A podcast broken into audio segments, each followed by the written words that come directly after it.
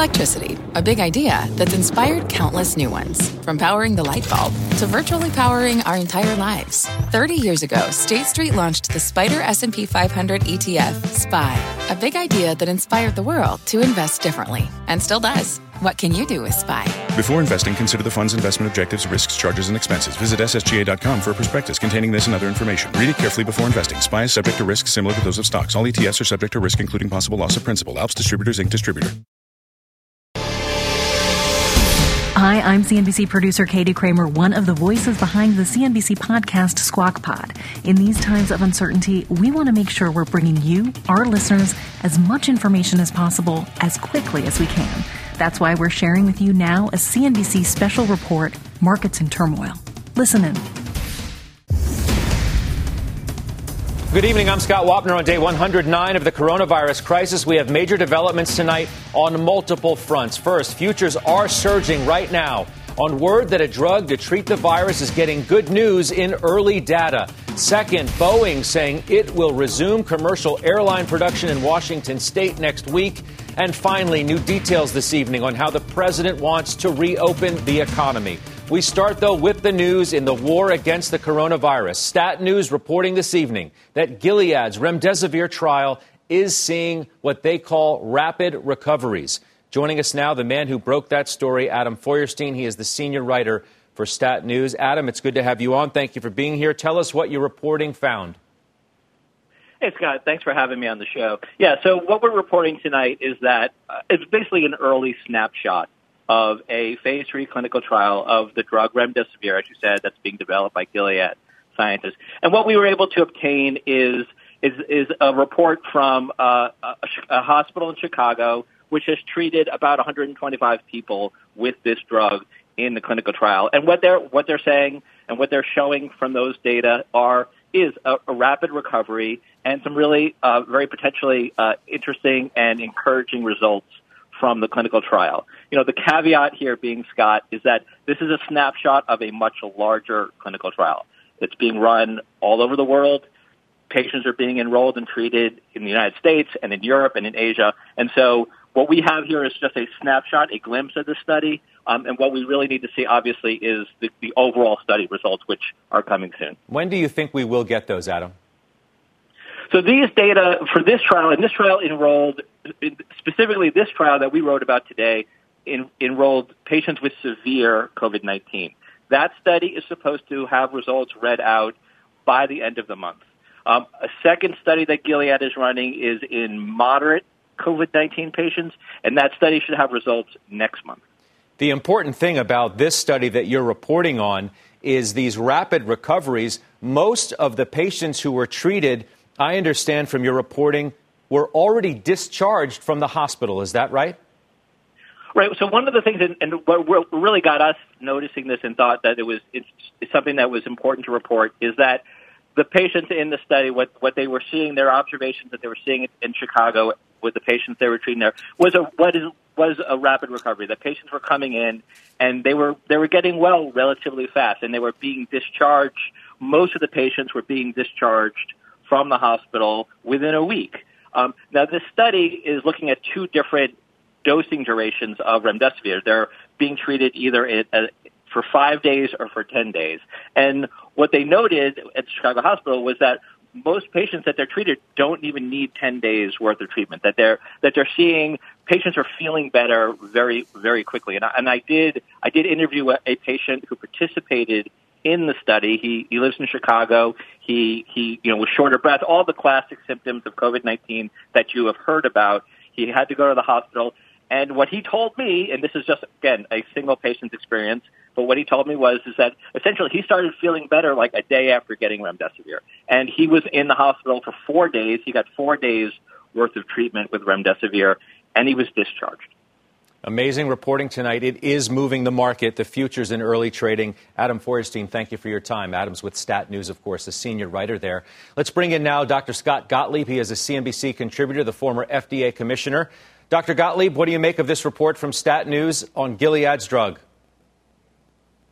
Well, look, it's the um, it's the latest in a series of data that we've gotten about this drug that indicates that the drug's active in the disease, and I think that there's probably enough accumulating data at this point that the regulatory agency might be able to consider either making it available under an emergency use authorization or through accelerated approval.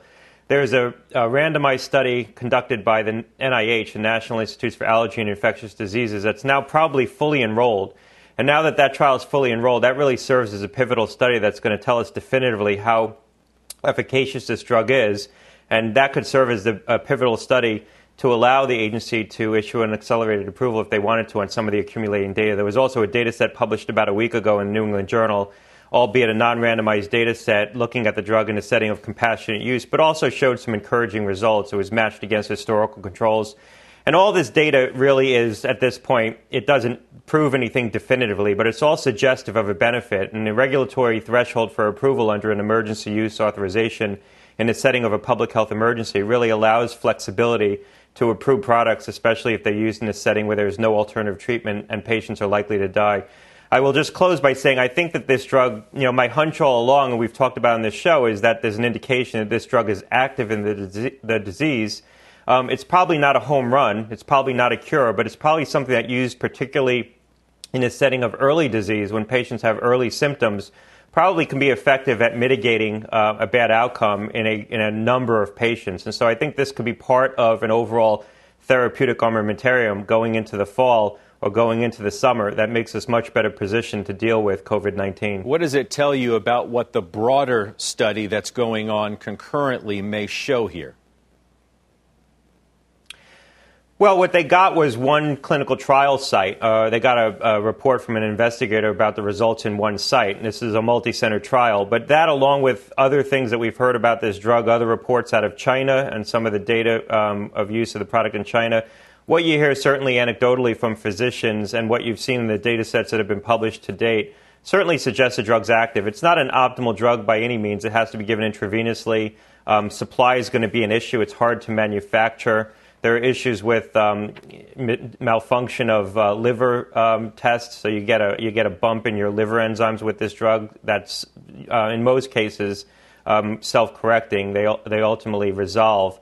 But it's not a, a, perfect drug by any means. But oftentimes, in these kinds of settings, when you have a virus that you're developing therapeutics against, your initial wave of drugs aren't perfect uh, therapeutics, but they work. And that was uh, the experience with HIV, it was the experience with hepatitis C.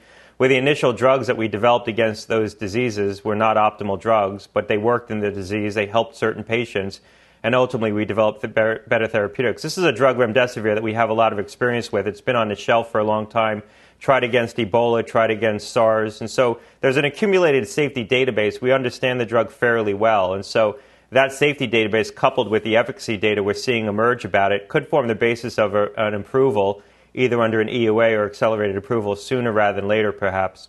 A glimmer of hope, nonetheless. Dr. Gottlieb, I want you to stand by. We'll be back to you in just a few minutes. I want to go now to Kayla Tausche. She is in Washington with more details on the president's guidelines for reopening the U.S. economy. Kayla? Scott, President Trump and the coronavirus task force said that improving data on cases and hospitalizations in many states and communities should usher in a controlled economic reopening, with some states able to reopen within days. Though every state will be different, President Trump said ultimately the benefits of this reopening should outweigh the costs. America wants to be open, and Americans want to be open. As I have said for some time now, a national shutdown is not a sustainable long term solution. To preserve the health of our citizens, we must also preserve the health and functioning of our economy. Over the long haul, you can't do one without the other, cannot be done.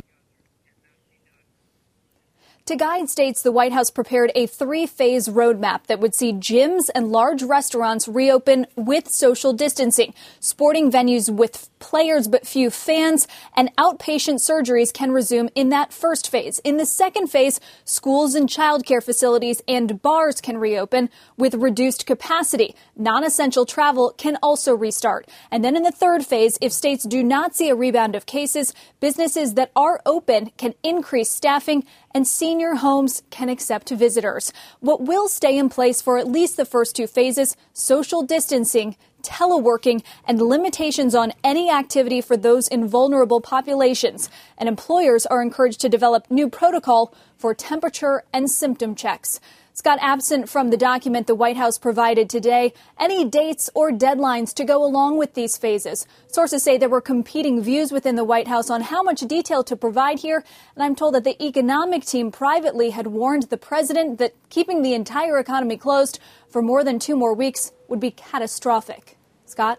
Big news, Kayla. Thank you very much. That's Kayla Tausche reporting tonight from Washington for us. For more on the reopening of the economy, let's bring in Steve Odland. He is the CEO of the Conference Board and David Neeleman. He is the founder of JetBlue Airways. Gentlemen, it's good to have you with us. Steve, to you first. Your response to the president's plan this evening. Well, I think these uh, principles are, are, are, very sound. I think that, that we're right. We need to reopen the economy as quickly but as safely as possible. Clearly, there's no price that you can put on a human life. We don't want to risk the virus reaccelerating. But there's also a human cost to staying closed and psychological, other medical issues, and clearly economic. And so by shutting this down, we've created for ourselves the greatest economic disaster since the Great Depression. And we need to make sure that the cure isn't worse than the disease. So, you know, these ideas of opening geographically, where you have a fourth of the counties in the United States that have had no cases and 20 or 30 percent that have zero in the last week, geographically we can start to open. You can also open any business that is virtual. There's no reason to not operate a virtual. And then, you know, as long as you've got these social distancing uh, procedures, hand sanitation, masks, and so forth, and that continues, then you can begin to open voluntarily even broader than that. So I really endorse the guidelines of opening. We cannot keep this economy closed for the long term. David, are we taking safety into consideration enough, or are we moving too fast? You know, you know I think there, there were a couple of things about the guidelines I really, really liked. Uh, number one is the focus on those that are actually dying. you know, we've read in New York that 25 percent, um, and across the country, 25 or even more percentage of the people are in nursing homes. You know, you could have flattened the curve 25 percent just by protecting nursing homes. So, so, so that's number one.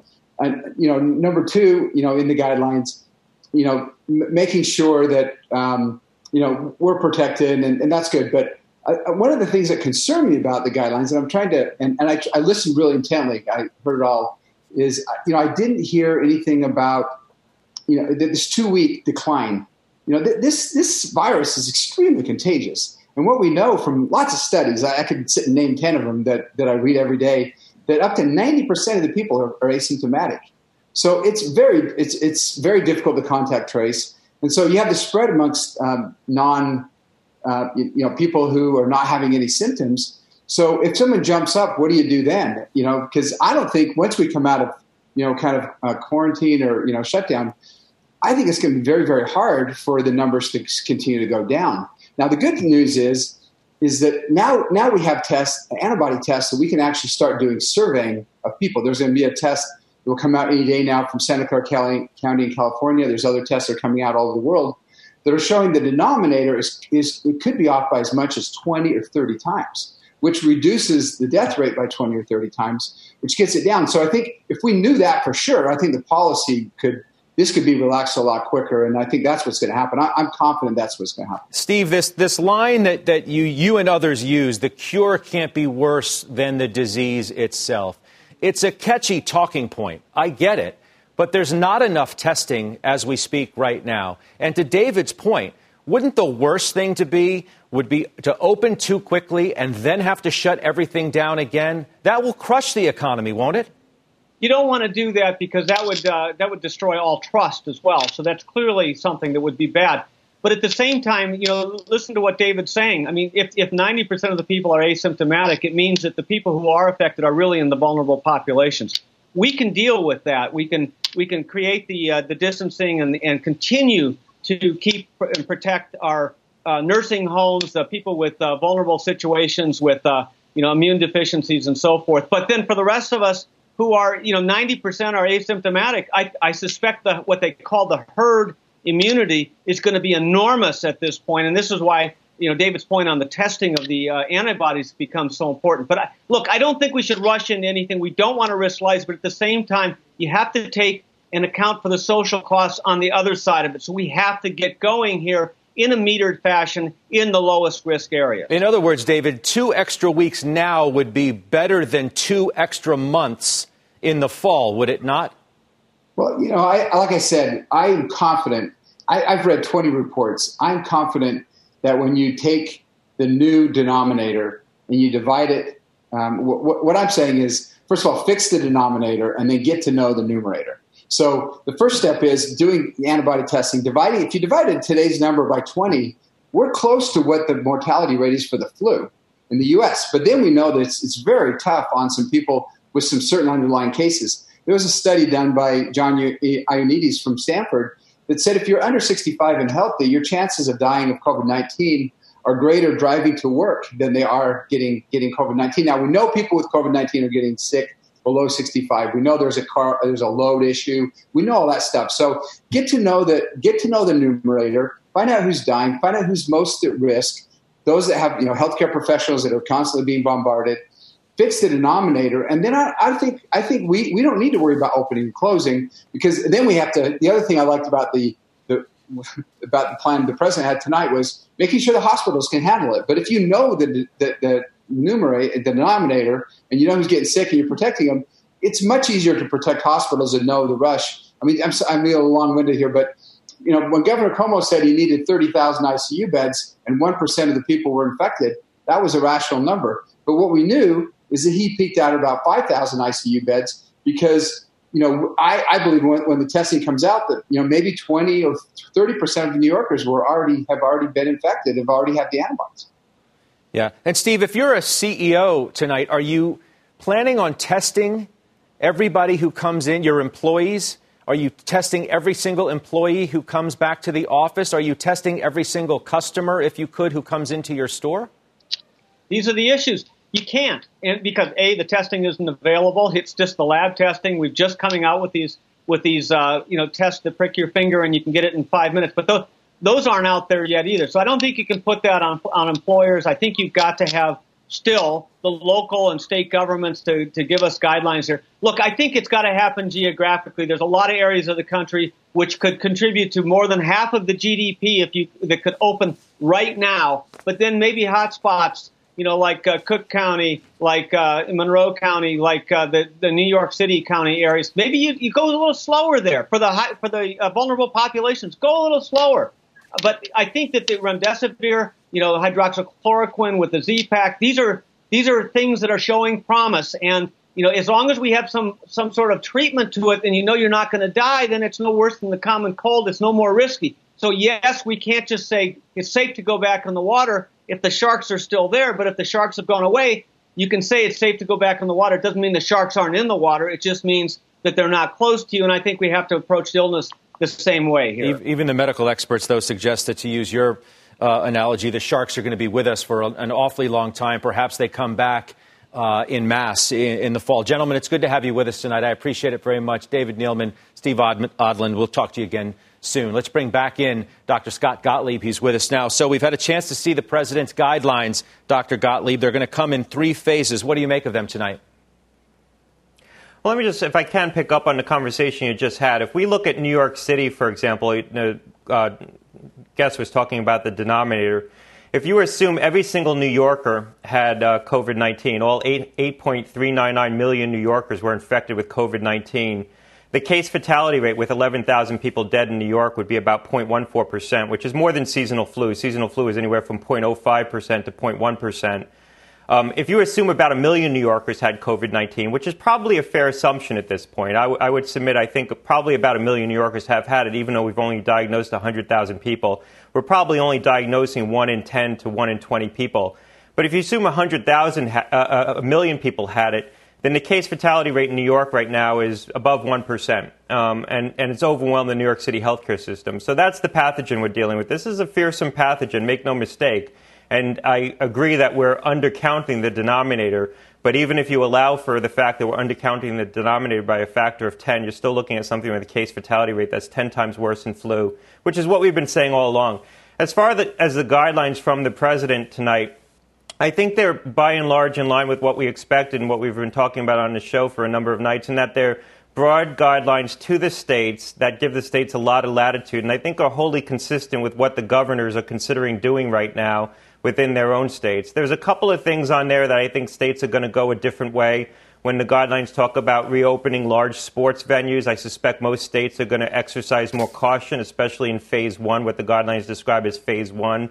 I think when the guidelines talk about the ability to reopen gyms with proper sanitation in place, I suspect a lot of states are going to keep um, entertainment types of venues closed for a longer period of time until they make sure they can safely return people to work. I think the priority is going to try to be to return people to offices, to shop floors, to, to um, you know, industrial jobs, manufacturing jobs, and make sure you can do that in a safe fashion and not see an uptick in cases before you start opening up um, entertainment types of venues.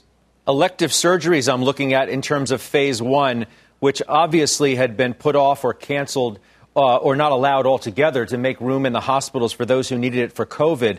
Those can resume as clinically appropriate is that a good idea?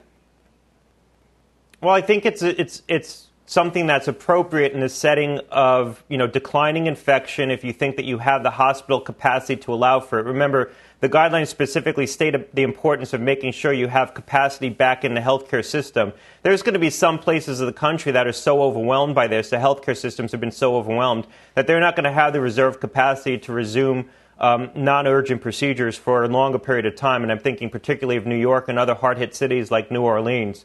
But in other parts of the country, we've seen we haven't seen a lot of spread, um, where the healthcare systems haven't been burdened, and a lot of Midwest hospitals right now are very empty. Those hospitals can probably think about how to safely return elective procedures to the hospital setting with heightened infection control procedures to make sure that the virus isn't going to spread within within institutionalized settings. But um, there are a lot of parts of the country that uh, haven't been hard hit by this, where there hasn't been spread, where the hospitals do have reserve capacity because they haven't been overwhelmed by cases coming in. And remember, this is a this is a very diverse nation, and the experience of this virus across the nation has been highly variable. And so I think that you're going to see governors take a tailored approach and mayors take a tailored approach based on what's happening uh, in their specific regions. Let me ask you a quick question before we go, if I could, Dr. Gottlieb, on the origins of this virus. And NBC News is reporting tonight that U.S. intelligence is investigating the possibility that the virus came from that lab in Wuhan and it was released accidentally, perhaps from a person there who may have been infected and then spread it. One official telling NBC News this evening it's a possibility, though not the most likely possibility. What do you think? Well, I think that sounds about right. It's a possibility, but not the most likely possibility. Um, that that possibility has never been discharged, and our senior officials who have seen the raw intelligence uh, have never been willing to refute that publicly. So I think that it's something that until we get the source strains and understand what the index case was and are able to sequence that index case, we're not going to know for sure. But that lab always had a bad reputation for controls. There were articles written about that lab when it first opened um, about concerns around biosafety in that lab. There were now State Department uh, communications that were leaked to the Washington Post that seemed to affirm that. That lab always had a troubled reputation. We know that that, that lab was doing experiments with coronaviruses. And so the possibility that someone accidentally infected himself with the virus because of the poor controls in that lab and became patient zero, I don't think can be fully discharged. Dr. Gottlieb, good to talk to you as always. We'll see you soon. Thanks a lot. Now to our other big story this evening Boeing. Phil LeBeau joining us with that news. Boeing going to start commercial airline uh, work again next week. It is big news, Phil. The Dow is jumping in part on that news this evening. What can you tell us? Sure. Boeing shares are up, what, 8 or 9% after hours, and for good reason. This is one of four key issues that have been hanging over this stock this week. They are resuming commercial airplane production next week. This will be at the plants out in the Puget Sound area in Washington state. So again, this is one of those questions that people had. When will the plants get back up and running? At least beginning next week out in the Washington state area. The other question, Scott, what happens with production and staff levels?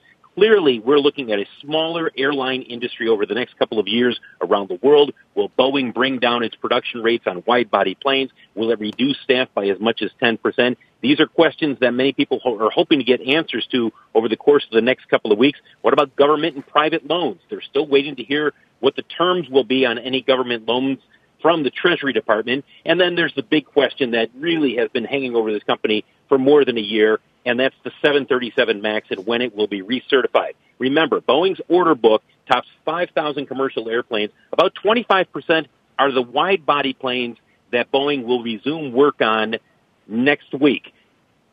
Scott, the big thing is within two weeks, we will get Boeing's Q1 earnings. That is going to be the biggest question of all. What is their guidance as they head into the second and third quarters? That is Scott, back to you. Phil LeBeau reporting our third big story tonight against, again, one of the stories that are causing futures to jump in the early trade. Phil, thank you very much for that. Well, if you're watching tonight and have personal concerns about managing your money and your health during this pandemic, certified financial planner and medical doctor Carolyn McClanahan from our CNBC Financial Advisory Council is waiting to answer your questions via Facebook right now with our very own Bertha Coombs. To ask a question, go to facebook.com slash CNBC. We're just getting started on this CNBC special report. Lots more news is ahead on markets in turmoil. Why are millions of critical pieces of medical gear for our frontline workers made by U.S. companies sitting in Chinese warehouses tonight? Plus, 22 million jobs lost in the past month. The ramifications for the economy. Before the break, images from around the country on the 109th day of this global pandemic.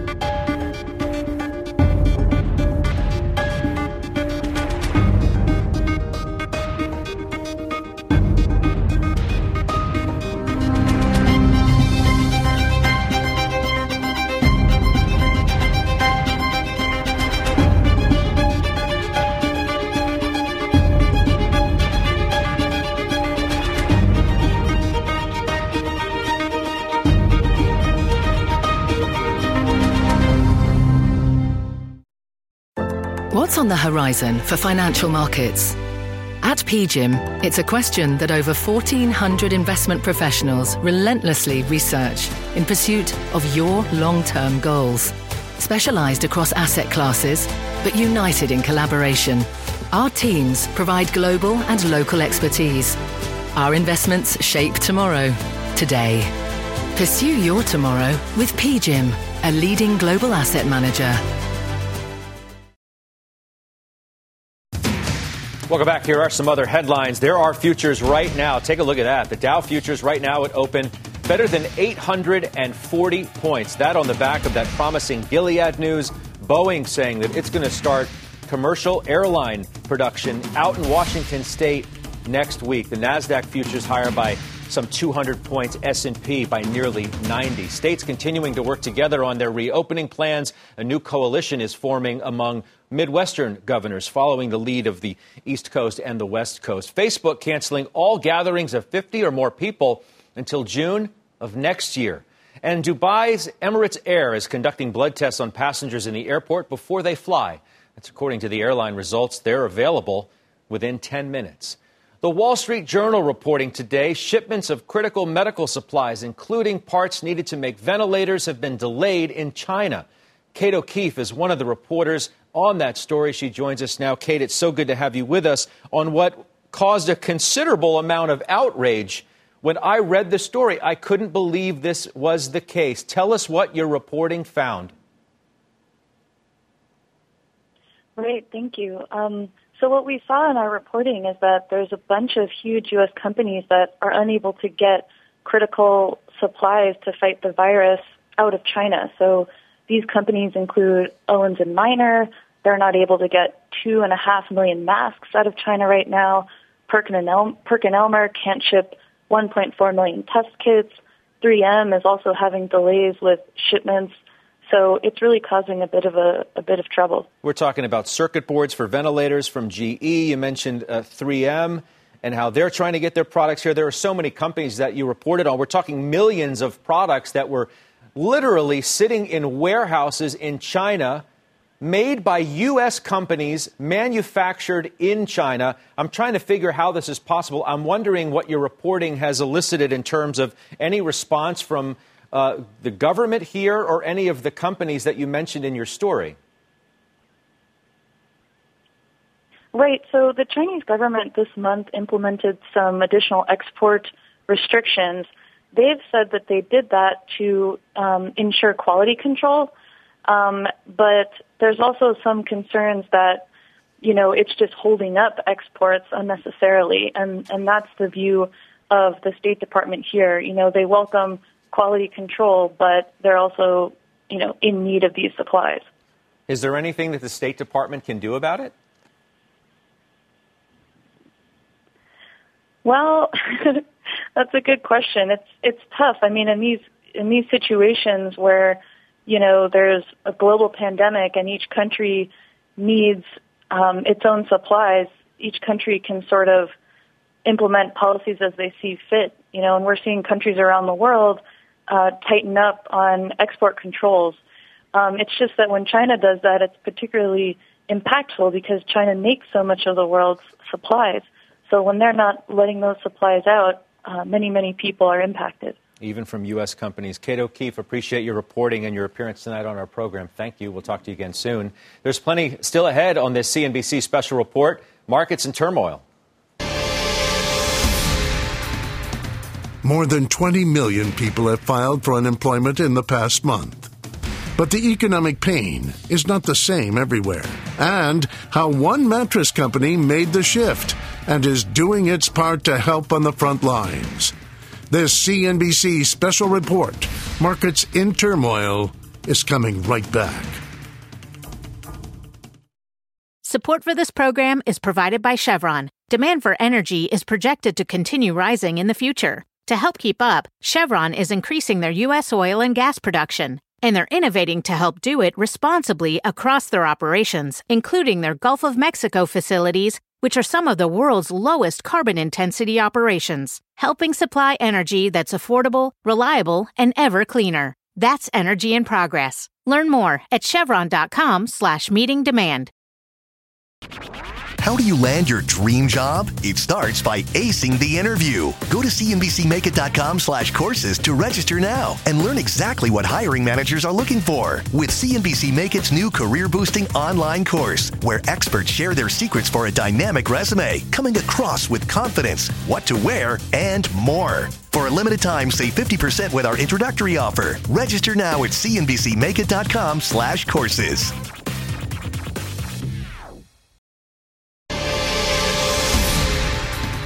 The numbers are sobering.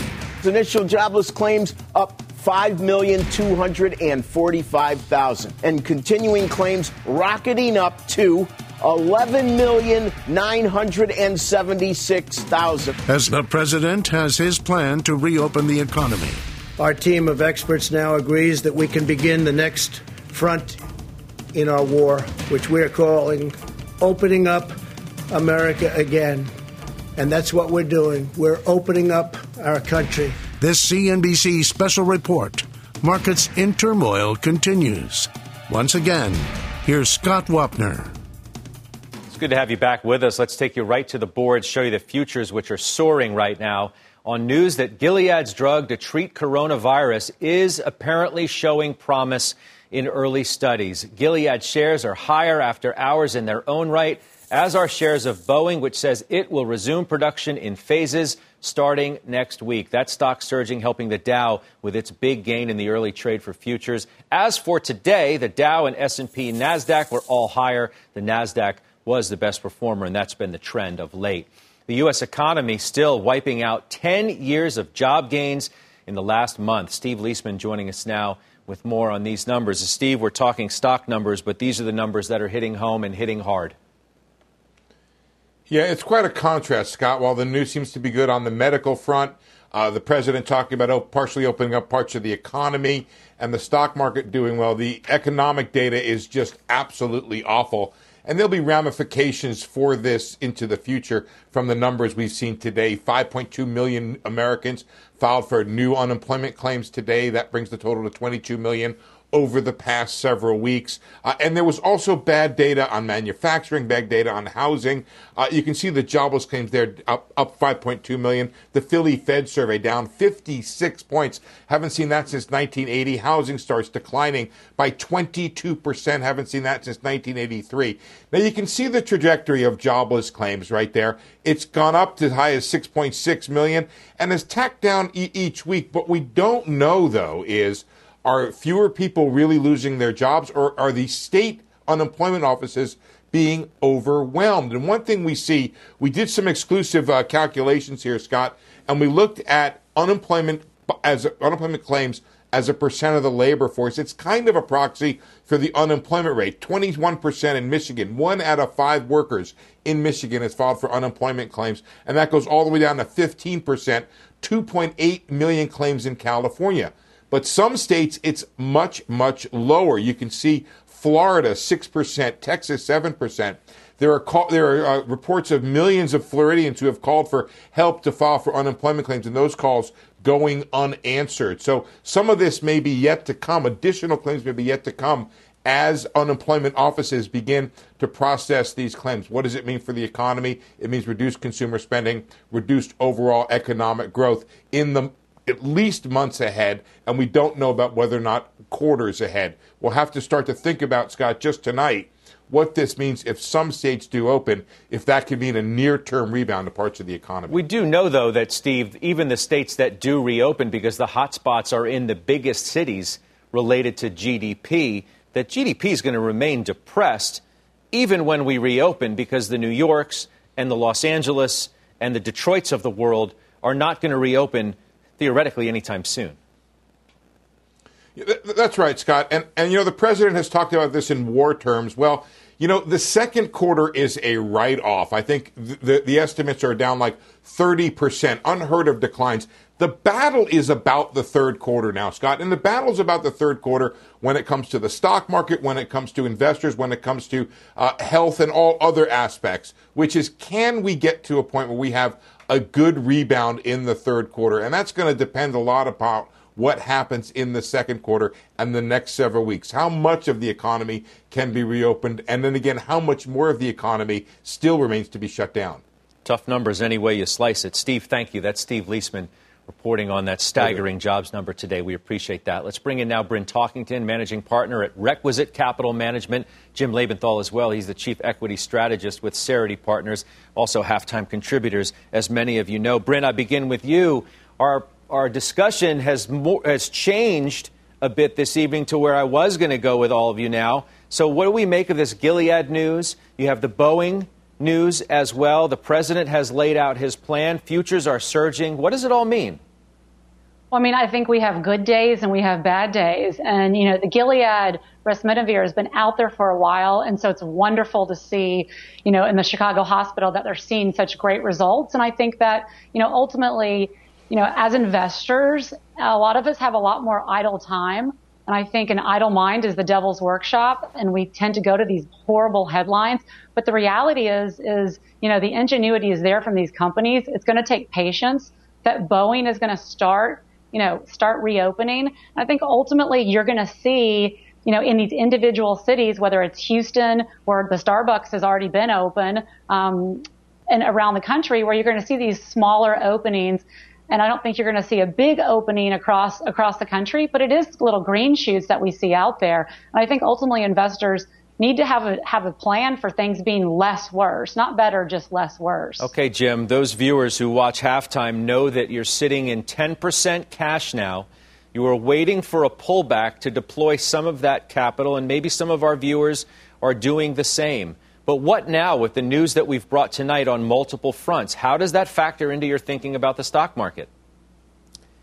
Um, I'm, I'm going to sit tight for now, Scott. I mean, it is good news, but the more I think about it, the more I just want to temper things here.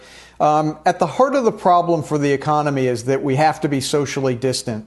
I'm really happy to hear the news at Gilead. I mean, that is progress, but that doesn't keep people from catching the coronavirus. And I, I think until we have a vaccine, it's going to be difficult for people to be in close proximity to one another. So that means airplanes can't be full. That means offices can't be full. Restaurants can't be full.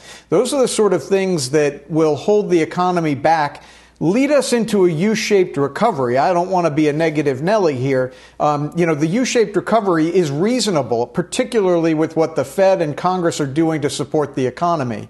Um, but I think the V-shaped recovery is just too much for me uh, to really sink my teeth into. But I love, look, I love the news on Boeing. I have to look at the other side, though, and say the problem right now isn't that the airline industry doesn't have enough planes, it's that it doesn't have enough passengers. And that's at the heart of what Boeing's got to deal with. Good to see manufacturing, though, picking up at least uh, in, in, some sense. Bryn, lastly uh, to you, the, the Gilead news, does it make it more difficult now to be more negative on the market?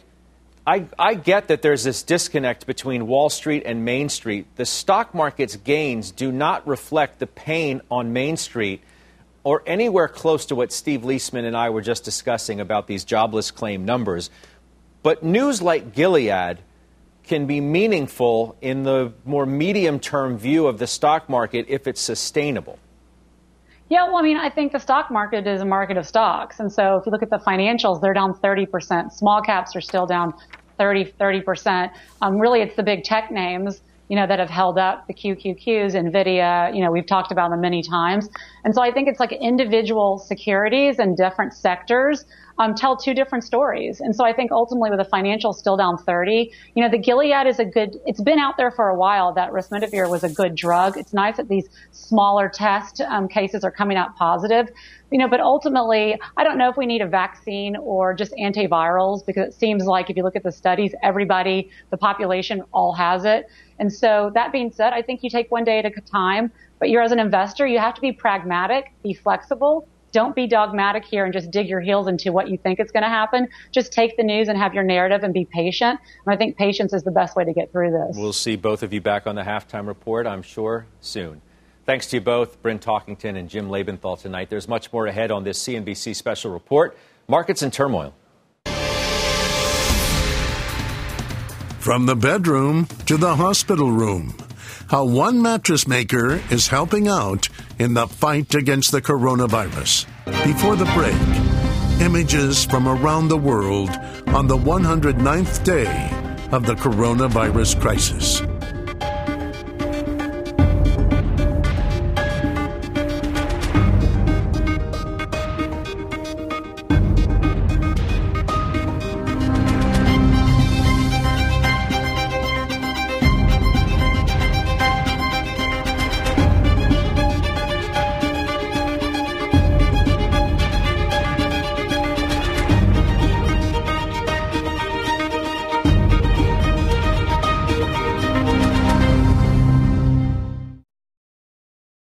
Welcome back. Leesa Sleep is a direct consumer mattress company which has now pivoted its business to address the demand for hospital beds. Joining us now is that company's CEO, John Replogle. John, it's good to see you tonight. Tell me about this pivot that your company has made. Thanks, Scott. Good to be with you. Uh, Leesa is a small direct to consumer mattress company. And what we realized is there's an acute need and a shortage for hospital beds. And as soon as we realized that, we pivoted the company. We put together a complete kit of a bed, a mattress, a pillow, uh, and uh, a waterproof topper. And we've now supplied over 4,000 of these bed kits uh, to a network of hospitals, uh, including a donation of 20,000 masks. It's an amazing story of what, what companies uh, of all sizes are trying to do to help uh, deal with this crisis. Give me a little information, if you would, about your, your company. How many employees do you have? Did you have to lay anybody off when this news first hit? How are you dealing with the crisis yourself? Yeah, we, we've responded in three ways. The first is to care for our employees, the second is to conserve cash, and the third then is to find the opportunity and the challenge, as I illustrated uh, with the hospital beds. Yeah, we have about 50 employees, and fortunately, we've not laid anyone off yet. Uh, we have asked everyone to take a 20% pay reduction, uh, which was critical, and we've applied for the PPP, and we're still awaiting those funds. Tell me about that. I was going to ask you about the, the PPP. So, when did you apply for it? Uh, how many days ago has it been? And you've yet to receive the money, it sounds. That, that's correct. It's been uh, a much needed, uh, Caroline, and yet a very frustrating process. We applied about two weeks ago, the first time, the first day that we could apply. We worked with Wells Fargo, and I have to say they just they couldn't get their act together. Uh, so we ultimately pivoted to a local bank, Village Bank in Virginia. They have been a godsend. Uh, our application has now been accepted. We're waiting on $900,000, which will afford us about two months runway. Uh, but we don't have the money yet. And so we are waiting. We're told it'll come every any day, and it could not come soon enough. When you heard the news that the fund had run out of money, the $349 billion, I know, I know you laugh. I, I, I'm sure you weren't laughing when you heard that news, though. My heart sank. We, we literally panicked. It, those funds are the difference between life and death for small businesses like ours right now. And we were so relieved when there were added funds and the cap was removed. And uh, we're just, uh, again, fingers crossed that we will get these funds so that we can continue to do the work that we're doing, serving our consumers, but also helping hospitals and, and others in need at this dire time. We appreciate so much uh, what you're doing. We wish you and your, and your company well. Thank you so much. That's John Replogle joining us. He is the Leesa Sleep CEO. We'll get you caught up on all the headlines when this CNBC special report, Markets in Turmoil, continues. On day 109 of the coronavirus pandemic, here are the latest headlines tonight. The president releasing guidelines for states to reopen. Gilead's drug, remdesivir, reportedly showing early promise as a treatment for coronavirus. And 5.2 million more Americans file for unemployment claims. Just staggering numbers. Let's give you a look at some other numbers right now. The futures, it is early. A volume is light, of course. The Dow futures, though, would open higher by more than 700 points. S&P and Nasdaq following suit with strong gains of their own. Go to cnbc.com all night long for up-to-the-minute information on the markets and, of course, the virus. We are back tomorrow at 7 p.m. Eastern with the path forward for small business, the profit Marcus Lemonis will join us. We're looking forward to that. For all of us here at CNBC, I'll see you back on the halftime tomorrow at noon. I'm Scott Wapner. Please be well. Shark Tank is next.